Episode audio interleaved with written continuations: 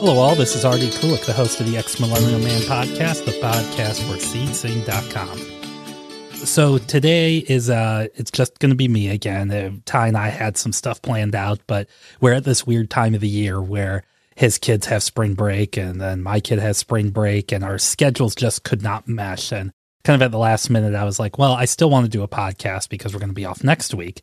And I was thinking, well, I could talk politics. I've done that recently, but I want to talk about something that's even more, just way more important than politics right now. And that's the Oscars, because it is the most important thing in the world, as you guys all know. Obviously, I'm trying to be a little sarcastic, but I was having this conversation with another friend of mine because the Academy Awards actually are this Sunday. They're going to give them out for the 2021 year we were just talking and it's like i know i think ty i think it was about a year ago we did a thing where i basically went through all the best picture winners of our lifetime or so that would be his and my lifetime roughly about 40 years. And in that 40 best picture winners there are maybe i don't know five just super memorable films. I mean there is just to kind of refresh you guys on a lot of these things. I'm just going to go through the last 10 12 years here or so but you have the Hurt Locker, the King's Speech, the Artist, Argo, 12 Years a Slave, Birdman, Spotlight, Moonlight, The Shape of Water, Green Book, Parasite, and then last year, Nomadland. I have seen all of those movies, except I have never seen Green Book and I've never seen The King's Speech. But if you look through all those movies, I'm going to give you some of the movies here that did not win. Uh, there was Avatar did not win, that were up and did not win.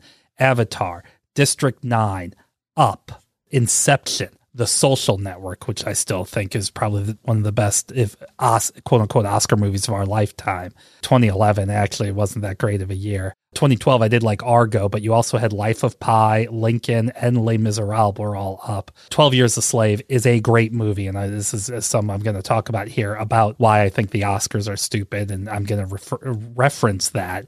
But uh, there's a movie like Wolf of Wall Street was up that year. Birdman, which is a movie I enjoyed when I watched, but I'll probably never watch again. But you also had, uh, again, that's not, a, in my opinion, not another great year. Well, Whiplash. I actually think Whiplash is a really good movie. Grand Budapest Hotel. Spotlight, another movie, a movie I saw recently, actually, which I think is a really, really good movie. It beat out The Martian, which I think is a great movie. The Big Short, which I think is a great slash important movie, but also beat out Mad Max Fury Road. So I'm just not hearing it. There was the famous thing that happened the year La La Land was announced as the winner, but it was really Moonlight. Shape of Water. There was a Phantom Thread was up that year. Lady Bird, Get Out, Dunkirk. I mean, these are some big time movies the year that Green Book won, it beat out BlacKkKlansman, which I think is great. Black Panther, which obviously should have probably won. Parasite, I'm not going to hear it. I think that's a great movie. I know I've recommended it to a lot of people and they get mad at me. And then you look at 2020 and Nomadland, which is a very pretty movie, but uh, again, another movie I'm going to forget. The thing that I want to talk about here in the first half, and I, I'm going to do this for a few categories. And then the second half, I'm going to tell you how I'm going to solve all these problems. Is I want to talk about the awards that were given, why they were given, and why I think that is stupid. Okay. I, I know a lot of you guys are like, Cub, does this really matter to you? It matters to me because I have a microphone. I want to talk about it, and I'm thinking about the Oscars and movies. Now, I am going to hear nothing for the fact that Godzilla versus Kong is not up for Best Picture because it is obviously the best picture of the year, people. I mean, if you have not seen Godzilla versus Kong, you are not doing yourself any favors. But all kidding aside, the movie Dune is actually up. And if I go through the movies that are up this year, uh, Belfast, Coda, Don't Look Up, Drive My Car, Dune, King Richard, Licorice Pizza, Nightmare Alley, The Power of the Dog, and West Side Story. The I have only seen I and I, I want to say I used to watch every single picture up for, or every single movie that was up for Best Picture. Of those things, I've only seen Don't Look Up, Dune, and that's it. I'm planning on, I'll probably sit down and watch The Power of the Dog. I think it's on uh, Netflix. Nightmare Alley looks interesting to me. I'll see it whenever it's on, whatever it's going to be on HBO Max, probably.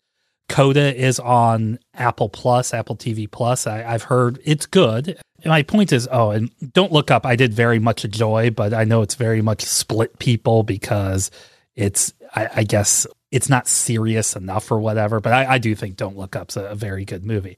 Of all those, the one I, I'm going to kind of focus here on is Dune. Dune, I made sure I went to the theater to go see. And this is, I, I'm going to forewarn you guys, I'm going to get really snobby on this podcast. Okay. Dune was an incredible movie to see in the movie theater. Now, I've read the book, I've watched the old David Lynch one numerous times. I actually kind of enjoy it, but I get that it's a bad movie. I get that it's a big mess. But this new version of Dune, it is big. And I remember sitting in the theater and just looking at that screen and just the size of everything. The production design in that movie is off the charts here. But the other thing about Dune that I think was really important is, is it was accessible. Now, if somebody was to say, "Hey, Cub, what's Dune about?" I'd say, "Well, it's kind of about a space Jesus that gets high on spice." I'd be like, "Okay, that sounds weird," and that's uh, kind of what it is. It seems like the whole Book of Boba Fett was kind of a roundabout backdoor Dune thing with all spice and desert planet and all this other stuff. I don't know if Boba Fett's some kind of space Jesus, but hey, you know, there's a, there's there's some confusion to be had in that show. But this movie was accessible the thing I compared it to, and I know some are going to lose their minds, is it was like a David Lean production. It was like a, a, Lawrence of Arabia. It had these great shots. It had everything framed really well. I mean, you felt like you were a small part of this big world as you were watching it. And then I've watched Dune again on my television, and it's a little colder to me. But the Oscars are supposed to be for quote unquote movies. And I have never bought into this whole if it's on Netflix, it's not a real movie. A movie's a movie, a movie. But if we're really talking about the pure and utter craftsmanship of the whole thing, the like I said, the set design, the sound design, all the awards they're not going to show on TV because again, the Oscars are just stupid. This was what Dune was. It was this movie if I look at all of its pieces and I'm like, okay, that's good. That's uh, you know really good. Now, I, am joking when I say Godzilla vs. Kong, but Dune was not the best movie I saw in the theater last year. I didn't see a lot of movies in the theater, but one I did make sure to go see was Spider Man No Way Home. I've said this on the podcast. Guys, it's out on digital now if you really want to watch it. And even the advertisement of it, there was, I was watching before I recorded this, I was watching an NCAA basketball game, tournament basketball game, and they had a preview for it. So all the quote unquote spoilers were in this preview for it, so I'm going to spoil it now. But I've never connected so much with this newer Spider Man, the Tom Holland one, because I felt like that his Spider Man wasn't the Peter Parker I know. He wasn't the the Peter Parker that makes sure he keeps his identity secret so his loved ones won't get hurt.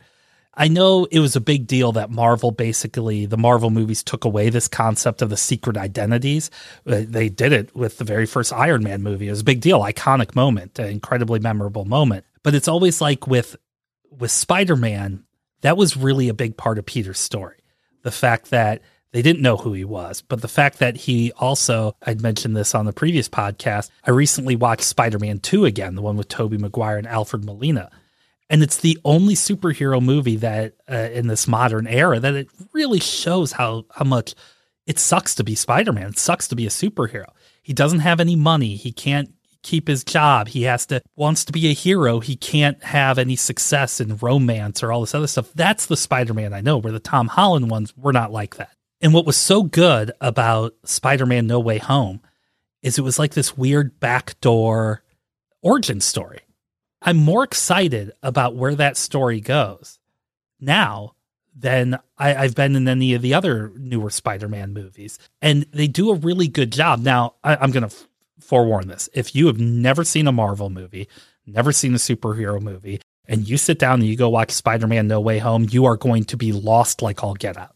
You're going to be like, "What in the holy hell's going on?"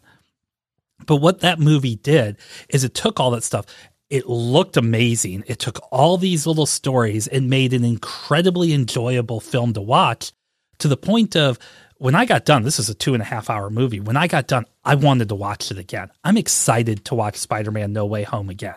And it made it, it reset this whole thing. Like it may be very well the last Tom Holland Spider Man movie, and I'm fine because it reset his story into now they can go anywhere. Now they can do whatever they want. Now it was such a refreshing thing that we didn't have to see we didn't have to see Uncle Ben die again and tell him again, you know, with great power comes great, great responsibility. But how they handle that kind of scene, that origin story in Spider Man No Way Home is, is amazing. So I'm thinking to myself when I look at a movie like Dune or all this other stuff, and all these pieces writing, acting, cinematography, you know, whatever it is, it has it all.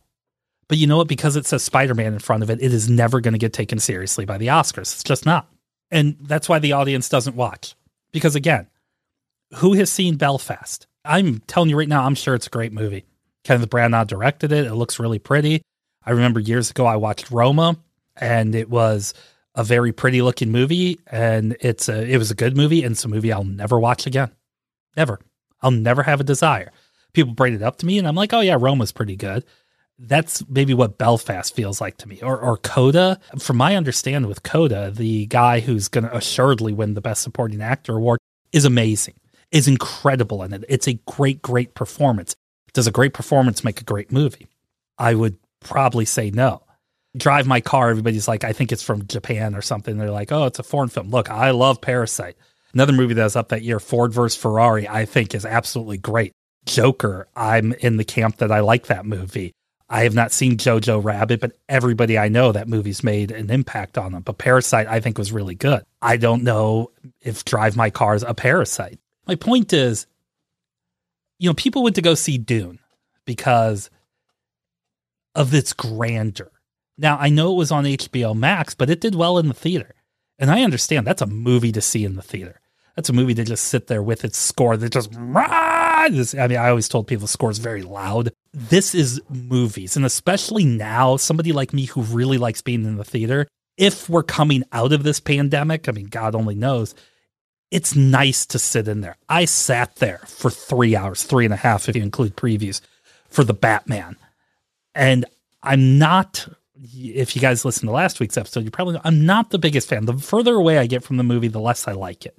It's not a bad movie. It's just something about it left me kind of like, yeah. But I want to I want to go back to Spider-Man: No Way Home. Everybody's going to say, well, the Academy's never going to honor those kinds of movies. They're not going to honor superhero movies. They'll throw Black Panther a bone, even though it loses too. And I, I'm I'm not kidding you guys when I say it. It lost to the movie Green Book in 2018. Okay, now, I've never seen Green Book, so people can go after me if they want, but let's just say I don't think it should be beating a BlacKkKlansman or a Black Panther. so, so they'll always point to that. But Black Panther is, people will say it was important because of what it did. And Spider Man, it's nothing important. It's nothing interesting. Which, my God, the fact that Jamie Foxx isn't up for a Best Supporting Actor role in Spider Man No Way Home, that kind of also gnaws at me a little bit because he is so damn good. I mean, everybody's good in that. He is excellent in it. Okay, so anyways, uh, shout out to to Jamie Foxx for that one. But you know, the Academy has done is they gave an Oscar to Lord of the Rings: Return of the King. Now, I know a lot of people said that was kind of like an award for all the movies, but who cares? If you had never seen a Lord of the Rings movie and you sat down to watch Return of the King, you would have been lost too, just like Spider Man. You can tell, you know, I'm really into Spider Man. But again, that movie's going to be remembered. Okay. I go back and I think of these other movies. Mad Max Fury Road is still talked about as a great movie. Still. And I've got a solution to fix these things. Again, Spotlight is a quote unquote very important movie and it's very well done. And it's, uh, I, I enjoy that movie. I think it's a really good movie. People talk to me about it. They'll be like, yeah, and I might one day sit down. Oh, Spotlight's on. I'm going to watch it again. But my God, it's, I, Fury Road, I am going to talk about that till till I can't talk anymore. It is such a good movie. It's so memorable. The Social Network, you know, such a good movie, incredibly memorable. And that's just within, I'm just talking within the last few years. You want to go back a little bit further. I mean, in tw- uh, 2007, No Country for Old Men won, and it beat out Atonement, Juno, Michael Clayton, There Will Be Blood. I am not the biggest fan of There Will Be Blood, but I understand it's got a lot of fans. But my God, that is any one of those movies. If they would have won, I would have had no problem with it whatsoever. Whereas the year before, the year The Departed won, you had Babel, Letters from Iwo Jima, Little Miss Sunshine, and The Queen. Little Miss Sunshine's an enjoyable movie, but again, I'm never really going to go back and watch it. Those were The Departed won because Goodfellas did not win. That's what it was. It, it, was a weak field. I, I mean, would have I picked a movie? Actually, I might have picked Little Miss Sunshine over that. But they give the award, and this is what the Oscars do now. They're going to give the award because, oh, well, we should have given it to him earlier. I mean, famously, the year before, you had Crash beat, I mean, the movie's Crash beat Brokeback Mountain, Capote, Good Night and Good Luck, and Munich. um, any of those other four movies should have obviously won. But there's this notion that the only reason Heath Ledger got an Oscar for playing the Joker in The Dark Knight is because he didn't win it for for Brokeback Mountain. And he was great in Brokeback Mountain, and I would have had no problem. But I also think Philip Seymour Hoffman winning for Capote, I mean, that's a great, great, great performance. Was it Cate Blanchett, who's won a couple of Oscars now, but I think she won her first one for The Aviator which again, The Aviator lost to Million Dollar Baby. Again, the movie I don't hate, but The Aviator is going to be remembered for a long time. But Cate Blanchett basically got that Oscar for acting like Audrey Hepburn because she didn't win for Elizabeth. And the movie Elizabeth, my wife has described it like this, and I've told other people Elizabeth is, she plays, Cate Blanchett plays Elizabeth like Michael Corleone she is like that. That that is a great performance, an incredible performance. But this was at the time Harvey Weinstein was buying people Oscars, and he bought Gwyneth Paltrow an Oscar for Shakespeare in Love. To be fair, Shakespeare in Love I think is an enjoyable movie. Again, a movie I'm never going to watch again. And Gwyneth Paltrow, honestly, is not great. She's not Cate Blanchett and Elizabeth. She's just not. And I think everybody understands that. So they give Cate Blanchett an Oscar later on. And again, I don't have a problem with her winning for the Aviator, but th- these are the things. Th- this is my point. Is I'm kind of all over the place, but it's not just that the Oscars I don't think are are honoring the movies that they should. There's sometimes they get things exactly right. There's sometimes, and I noticed when I was doing my research, I see this a lot in either the supporting categories or especially Best Actress. Sometimes you'll see somebody winning a Best Actress award and it's just a singular performance. The movie itself may not be great, but the person who who played the part, they're the movie. Susan Sarandon in Dead Man Walking, Frances McDormand in Fargo. I mean, uh, have to skip 1998 because that's a Gwyneth Paltrow one, but Julia Roberts and Erin Brockovich, Charlize Theron and uh, in Monster, Helen Mirren in The Queen, uh, Reese Witherspoon and Walk the Line. Again, I'm just going through recent movies here. This is another Cate Blanchett one. Uh, it's another Frances McDormand, uh, Renee Zellweger. These performances that these people have had, these are incredible performances, and it seems like in the actress role, I know a couple of years ago, and the person I was talking with is really pissed that Glenn Close, Close has never won. Supposedly, Olivia Colman is is incredible in The Favorite, such a great role, and I know even a lot of people were mad that Chadwick Boseman didn't win the Oscar last year. But for my understanding, Anthony Hopkins, and I think the movie is The Father, I don't know, sorry, I don't have it in front of me, but is really good. And it's one of these times where sometimes when there's the quote unquote shock, it's actually the Academy getting it right. Kathy Bates for Misery. Kathy Bates beat out Meryl Streep, beat out, well, it was Julia Roberts, I think, first Oscar nomination. Anjelica Huston. I mean, and these are great movies. Meryl Streep in Postcards from the Edge, Pretty Woman, obviously, Angelica Houston Huston, The Grifters.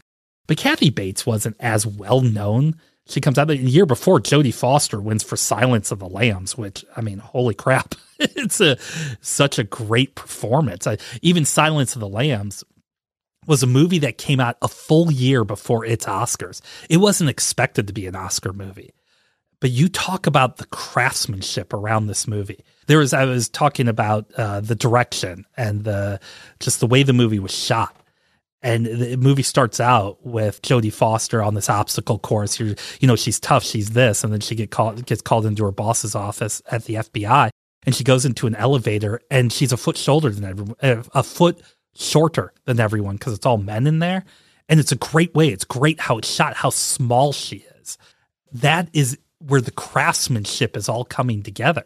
I mean, the artist, what it was in black and white and silent. That's its gimmick, and that's really what it is—a gimmick. You know, Nomadland is deserves its cinematography awards, but and I get some of this is during the pandemic, and again, I don't know what's going to win. I that, that's the weird thing about the Oscars. I'll do my own little predictions at, at the very end here, but it's to me the academy is losing touch because it just doesn't the general public it doesn't get it. It just doesn't get what people want to watch. There was a time when when stuff like Tom Jones or Around the World in 80 Days or Ben Hur or these big uh, Titanic, okay, these big super epic movies went, or even something like Amadeus, but it's also broken up with crap like The English Patient winning or Ordinary People Again, these aren't bad movies, but these are not movies that people are going to continually go back to. These are not movies that are the best. I mean, ordinary people would win tons of Tony Awards if it was a play, but it's nothing we're going to sit in a movie theater and just sit in awe of. Movies are more than these performances or more than Miramax buying awards or things like that. It's something we connect with on a visceral level. I enjoyed the hell out of myself with Spider Man No Way Home. And even though I wasn't shocked when Tobey Maguire and Andrew Garfield showed up, I was still fully bought in to to being surprised, to being to enjoying the moment. I still fully bought into that. And that's what the movie did. Again, Dune, I sit there in the theater and I'm like, it's an experience I'm not going to forget that made me want to go watch the movie again. And I realized in the theater is where this movie belongs. I don't think Coda belongs in the theater. In my understanding, again, my ignorance, but Power of the Dog supposedly is another big, sweeping beautiful looking movie and and maybe maybe when I watch it on Netflix I'll be like, shoot, I really wish I would have seen this in the theater. I've always watched the Oscars. I've always enjoyed it. I enjoy bitching about it. I enjoy being catty about what people are wearing. I've always enjoyed that. But there's this it, it seems to me you hear this, you know, it's always the Fox News or right wing say the Oscars are bad because they're all woke or this, this, that. No, the Oscars are bad because they're just honoring movies nobody gives a crap about anymore. They just are like I said, I enjoyed Birdman. Never going to watch it again. Just never going to do it. Gravity, I thought was a good movie, except in logic and plotting and story. And I know Gravity didn't win the award for best film, but still, I'm, I'm just saying is th- these are the movies that I'm being told this is what is considered high art.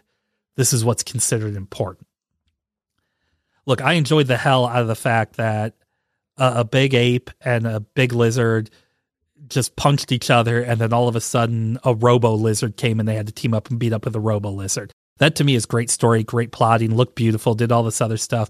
I would have written it in at the end of the day, but I get it. I get why, you know, the Academy, well, it's not serious enough or it's not this. And when I talk about the way I'd switch things in the Academy, maybe this will make a little bit of sense. But at the end of the day, just because a movie appeals to the masses or is built to appeal to the masses doesn't mean its art form is any less. I know there's a lot of people out there like, well, I hate Marvel movies. Marvel movies are stupid, or uh, Star Wars movies, and I might agree with him on some of the recent Star Wars movies. But I've made that well, well said. But the the craftsmanship into these movies are, if I was ever to sit down to watch The Rise of Skywalker again, it's to watch the Emperor who should not be in there shooting lightning out of his hand and crashing a bunch of huge spaceships. Even though I was fully checked out of that movie by the time it came, but the when Poe Dameron was like, "Oh, nobody's coming to save us, nobody's coming," and then Lando calls over and he's like, "You got more friends or more are here than you think," and you see all those ships. I I got a good feeling in my stomach. That's a that's a movie moment that worked for me.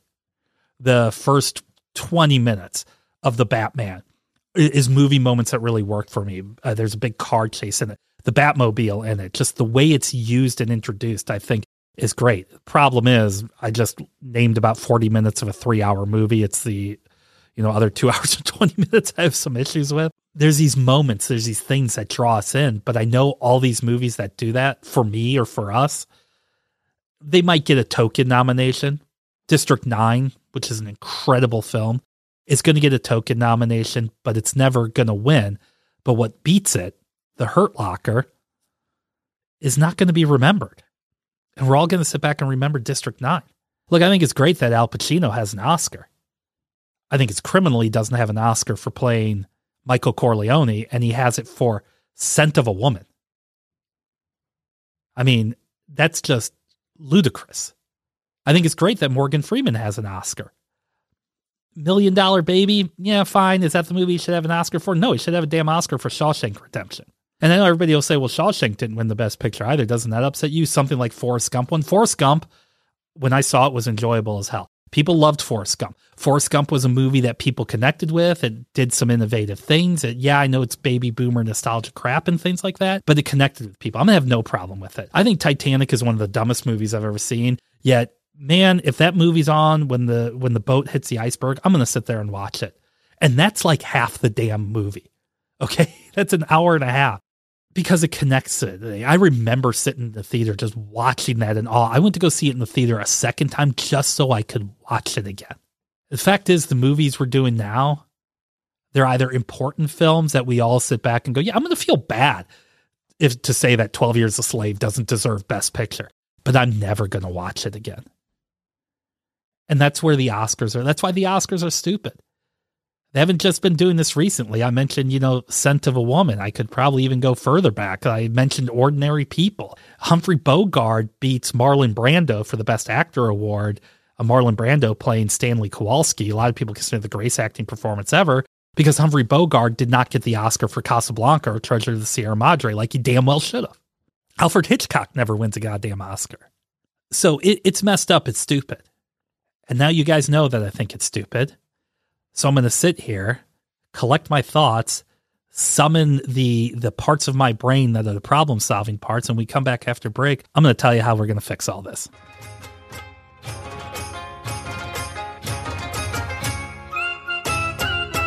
Hello, all. This is RD, and I want to take a minute here just to talk to you about how you can support this great podcast, the Ex Millennial Man podcast, all the work we do on seedsing.com, and especially all the hard work that Ty does bringing you the sports knowledge and the pop culture knowledge that you just so deeply want, and how you can support me bringing you all the political knowledge that you definitely do not want we have a Patreon. You can go to patreon.com and look up the Ex Millennial Man podcast. And for just five bucks a month, guys, you are going to continue to be able to give you all this great content, give you the things that we are also craving that we know we need. And then in addition to that, we're going to be launching a Patreon only podcast called the Ex Millennial Man Political Report, where we're going to go through kind of more of a deep dive on my personal thoughts and other people's thoughts on what's going on politically around our country. That way we can keep the Ex Millennial Man as your place where you're going to go to find out all the most important things. Guys, we created this, Ty and I did, because me being from Generation X and he being a millennial,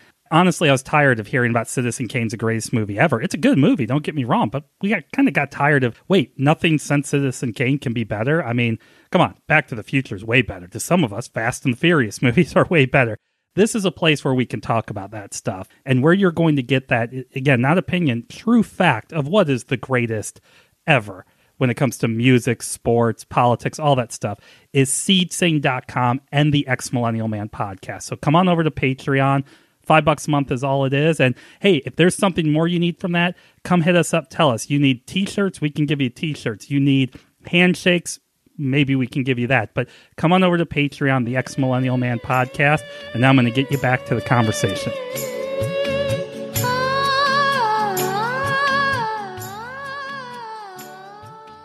Okay, guys, I'm going to tell you what's going to make us all interested in watching the Oscars again. And I am going to give all this away to the Academy for free. No, I'm not going to give it for free. I do demand a vote. Um, I want to be a voting member of the Academy from here on out. You can throw me into whatever guild you want to throw me into, but that's my price for giving all this stuff out. And some of these are things I've talked with other people about. I've grabbed some of these things online. I remember there's an old Cracked article back when Cracked was worth reading and uh, not a bunch of pop ups and whatever the crap they do now, but about categories that should be in the Oscars. And some of these are categories that have been in the Oscars.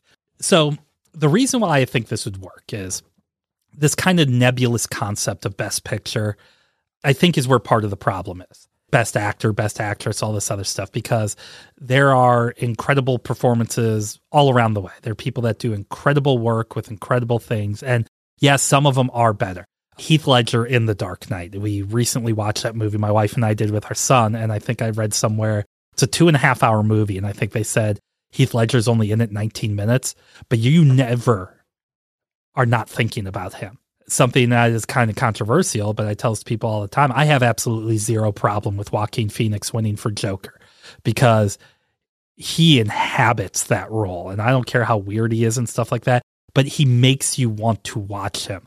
Uh, Frances McDormand in Fargo, especially, but I've never seen three billboards outside of somewhere Missouri. But I saw Nomadland, and she's she's very good in that too. I mean, it's such a singular performance. Two other ones I didn't talk about in the first half that a lot of people dump on to say I see the Oscars are dumb is Mercedes Ruehl winning for The Fisher King. Okay, first off, go watch The Fisher King.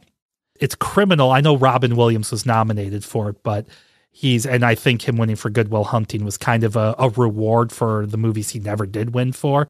But the Fisher King of the quote unquote Robin Williams like serious roles is great.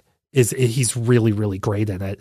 But Mercedes Ruehl is equally great in a movie that is an unsung gem. It's another movie that's never going to be forgotten. Everybody who sees it.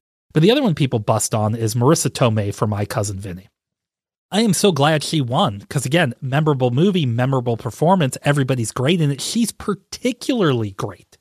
So I, I did want to highlight that. There's kind of these weird ways with, you know, people when they think about the movies, they think about how they're connecting to the movies. And I know lately the now the Academy doesn't want to show all the craft awards. Uh, they don't want to show like editing or sound design or all these other things. And I've always kind of liked that. I remember the woman who won for Fury Road she'd won tons of Oscars and she just basically like, thank, here's another one. I mean, it's kind of funny. it's uh, or sometimes these people will get really excited. And it's also, this is how I learned about some of these things. What, watching the Oscars with my parents when I was growing up, I know the difference between, you know, sound editing and sound design. So you got to think about all these different ways people interact with a movie and what makes the movie important. Uh, cinematography. I think the best cinematography award they should be awarding that right next to the best directing award and understand how this is. You know, the director pulls all this stuff together, but the cinematography is a big part of this. I think it works. You kind of, I guess my point is you start giving out some of these awards as joint awards. Like I would do it with the best actor, best supporting actor, or you could do best actor, best actress, and have the people come up there. And yeah, it's going to, it's Hollywood and they're all going to be congratulating each other. But here's the biggest thing I would do you need to start separating some things out, understanding the way audiences watch movies. Now, one of the categories that I think the the SAG Awards does, and I think it's great, is the uh, the best ensemble, or I forgot what SAG calls it, but basically the best group. And I'm going to use the movie Spotlight as an example for this one. Like I said, Spotlight was great. I don't know if anybody, maybe Michael Keaton, or I think maybe Mark Ruffalo, or somebody was nominated for it, but it's kind of this whole collaboration or the movie Zodiac. There's not one particular great performance. There's a lot of really good performances in there. Something like Les Miserables is definitely going to win that award. You have this best ensemble. It's not best picture because acting isn't the full thing, but you do, you put these movies out there and you have the best ensemble in there because again, some of these movies get nominated. I've heard this about King Richard because there's a great performance or two in it. But what about these movies like Dune? Dune had nobody nominated for an acting award. Did nobody act in that movie? I mean, everybody's better. Is uh, these individuals better? They may very well be better, but as a group, that group brings Dune together. That's a very, very big cast. So I think you do that, and a lot of people get tied into that. Another one, and this is this has been talked about a whole lot, like best motion capture. Or I remember, I think they gave a special award. I think it was the Golden Globes gave a special special award to Robin Williams for his work on Aladdin as the genie. But he couldn't be nominated for an Oscar for I don't know whatever reason. It's not a real acting role. Or uh, Ellen DeGeneres was given a lot of love for playing Dory in Finding Nemo, and then most famously, obviously, is Andy Serkis playing Gollum in the Lord of the Rings movies. So here's the thing: create a category. And it doesn't have to be like motion capture or whatever. The thing I've heard a lot of people say is like best voiceover, best vocal performance in a film. I think what that does is it brings in these people that do. I mean, Robin Williams and Ellen DeGeneres made these roles iconic just with their voices. And these types of movies that would get nominated for this, these are movies that are big movies, are very accessible movies, and people remember those roles very, very well. I mean, hell, I go back for a while. You could nominate James Earl Jones for Star Wars or something. again, these are singularly iconic performances that are just being done with the voice. In, some ways, I think that's even more difficult. I also think you have to really honor how these movies work. So there's a, you know, best special effects award or things like that. But you should also have like you should have like a best digital effects award and a best practical effects award. Now, a movie like Fury Road is going to win both of them, but people understand, oh yeah, I remember seeing that sandstorm and being like, wow, oh, they did that digitally. But then on the other side, all these cars, these jumps, these cars that are jumping over each other, all this other stuff, these are all practical effects. A lot of Inception had a lot of practical effects in it. You go there, you, again, use this to describe what these people are doing. And these movies that are going to be nominated are the movies that people saw. Okay. They're going to be like, oh, and you're going to get that kid who's going to be like, wow, that's really freaking cool how they did that in Fury Road. I'm going to learn more about practical effects. Also, there absolutely 100% needs to be an award for best stunt or best stunt work because there's where Tom Cruise is going to win his damn Oscar. We absolutely need to honor that. These are the things people remember. I know I know the Academy thinks, oh, it's all boring. We all just want to watch the actors and actresses. Most people haven't seen the damn movies that you're you're constantly honoring. But you go to these things, you do a best practical effects or you do a best stunt work or something like that. People have seen those movies. Now, here's the the more controversial one. A couple of years ago, the Oscars talked about doing a best popular film a lot of people were like, oh, no, that's stupid. And there's a big backlash. I wasn't one of those people that gave it that backlash because it's still an Oscar. That's what it is, just an Oscar. Everybody's like, well, it's not going to be the same as the best picture. I don't think anybody gives a crap. I think the very first Oscars, they gave a move, they gave one award to best black and white and one award to like best color or something like that early on. And I have no problem with that. You know, you got to understand the technology, but you do a best popular film or the other thing is, everybody says I've heard the best comedy or do a best non drama film. I know the Golden Globes, we need to, you know, tell them to go take a hike on a whole bunch of crap that they've done. But it was always nice that they had the best comedy slash musical and the best uh, best drama award. Because let's be completely honest, that's really what it is. You know, there's been some really, really good comedy films. It ties my one of our favorites, Billy Madison, going to win? Probably not. But at least it's going to open this up to movies that other people have seen. And maybe the best non drama is a better way to do it because it shows you. I mean, uh, if they want to keep the best picture award the way it is, fine. It, it just, I think you need to separate that out, which is why I didn't care about the best popular film. Take the top 10 movies that were the top box office things and let the academy vote or put it to a person, people vote or whatever. And oh, that degrades it. That does this. BS, it does that the Oscars are a TV show. People go to the movies. People like to know that, or people would feel good to know the movies they like are, and the people who work on those movies are being honored with some kind of award thing. We love it when our kids get awards. We love it when our pets get awards. We're gonna like if our if our movies get awards. Uh, before I get to the big two here, there's a lot of talk. A lot of people are out there, and I think the I think the British Academy Awards does this. So BAFTAs, they'll do like a best first performance, or they'll do a. Uh, I know the Guild Awards, they have like a best directorial debut, best writing debut, all this other stuff. I don't really care one way or the other about that, and I think those will eventually devolve, especially in the movies that no damn person has ever seen, because they're gonna hit the weirdest of the weird, like independent movie that was actually financed by a big studio, but somebody's some executive's kid needs a job and so they gave it to direct. That's why the whole best first thing doesn't really get me. But there are two awards that I 100% believe need to be in the Oscars. And one of them actually used to be. I'm going to start with that one. And it's best title design or best credit design look, there's some movies I don't give a damn about doing any title design. That's fine. That's the type of movie they are. I completely get it. But you think of a movie like Zack Snyder's Watchmen. And if anybody has anything good to say about that movie, it's the opening credits. And that's what we remember from it. But there is other movies that just do opening credits. The movie Psycho. I mean, again, it's not as elaborate as something like Watchmen, but it's it's innovative. It's cool. It's it's different. It's it grabs you immediately. It sets the tone. That to me is so important. The way a movie starts you brings you in. Star Wars. I mean, you know damn well you're about to be in for an exciting ass ride when any Star Wars movie starts.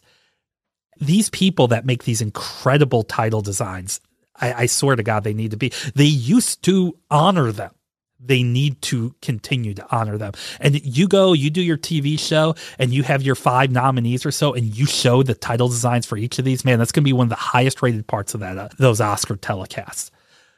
But the big award, the award I absolutely believe they 100% need to do, is the best casting director.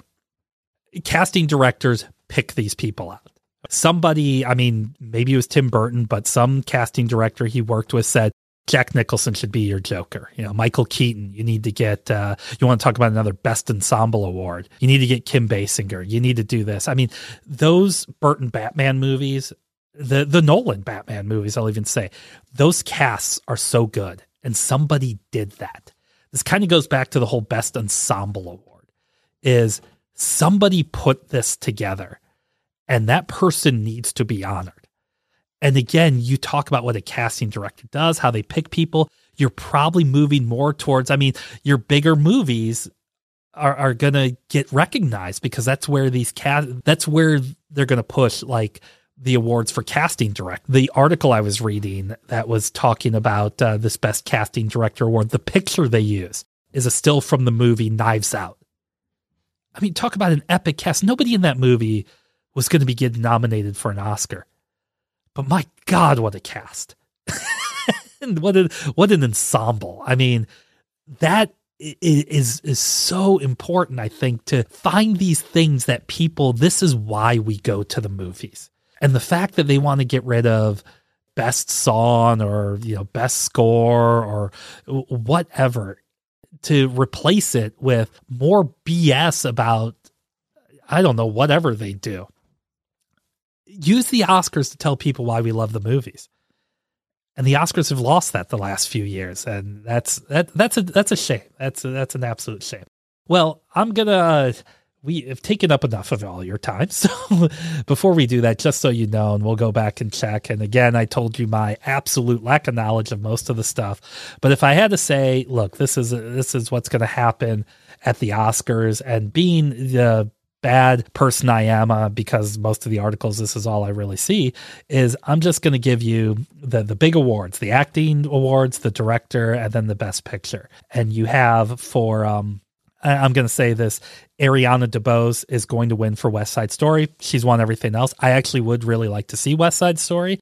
I think the original movie is really good. It's interesting. The role that she plays has already won the Oscar before. I believe it's the same role that Rita Moreno played. If I'm wrong, come at me, people. The guy, Troy Kotsur from Coda, he's going to win. Again, everybody tells me it's an incredible, incredible performance on every way. So he's probably going to win. If there's going to be any kind of upset or anything that goes a little bit different, it's either good, it's going to be in uh, either the best picture or the best actress. A lot of people think Jessica Chastain is kind of a, a shoe in for the best actress award. But everything I've heard about everybody else, Olivia Colman, I hear The Lost Daughter, and she's incredible in that. Penelope Cruz in Parallel Mothers, Nicole Kidman plays Lucille Ball, and Kristen Stewart and Diana. I actually think what might happen is here's my weird prediction. I'm going to say Penelope Cruz wins because I think you know the rest of them, the Kristen Stewart one, a lot of people were very very split on that movie. I think at the end of the day, that's if you're going to see an upset. So I'm going to go Penelope Cruz. The Best Actor award's going to go to Will Smith. A lot of people think Andrew Garfield, who plays the um, music composer, the guy who made Rent, Jonathan Larson. A lot of people think he may have a chance, but I think Will Smith you know, this is one of those things where they've been Will Smith should have probably won for Ali. And yeah, I know Denzel Washington won for Training Day, but still, you have a director, Jane Campion's going to win, which people, let's all applaud for a moment. It's going to be two straight years that a woman's won the Best Director award. And Jane Campion, she's been doing great work the whole time. And then picture, I don't know, let me close my eyes and point down is I'm going to say they end up giving it to, I'm going to say they give it to West Side Story. Power of the Dog may get it, but I think at the end of the day, a lot of people they look at all these movies and all this other stuff and West Side Story, which is streaming now on Disney Plus, but West Side Story I think is what they're going to give it to. So guys, that's it. That's my maybe I'll make this every year. I'll get Ty again next year. My annual the Oscars are stupid, but this time I'm going to fix them special. So yeah, that's it. so, with all that being said, thank you for your ears. Anything else that you may use to listen to the Ex Millennial Man podcast, remember we are here every Saturday for free wherever you find your fine podcasting shows.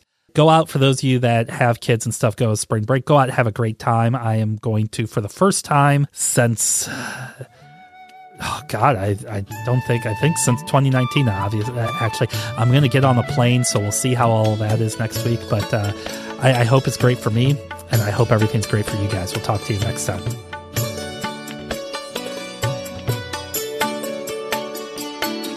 क्षणाक्षणास पूजिले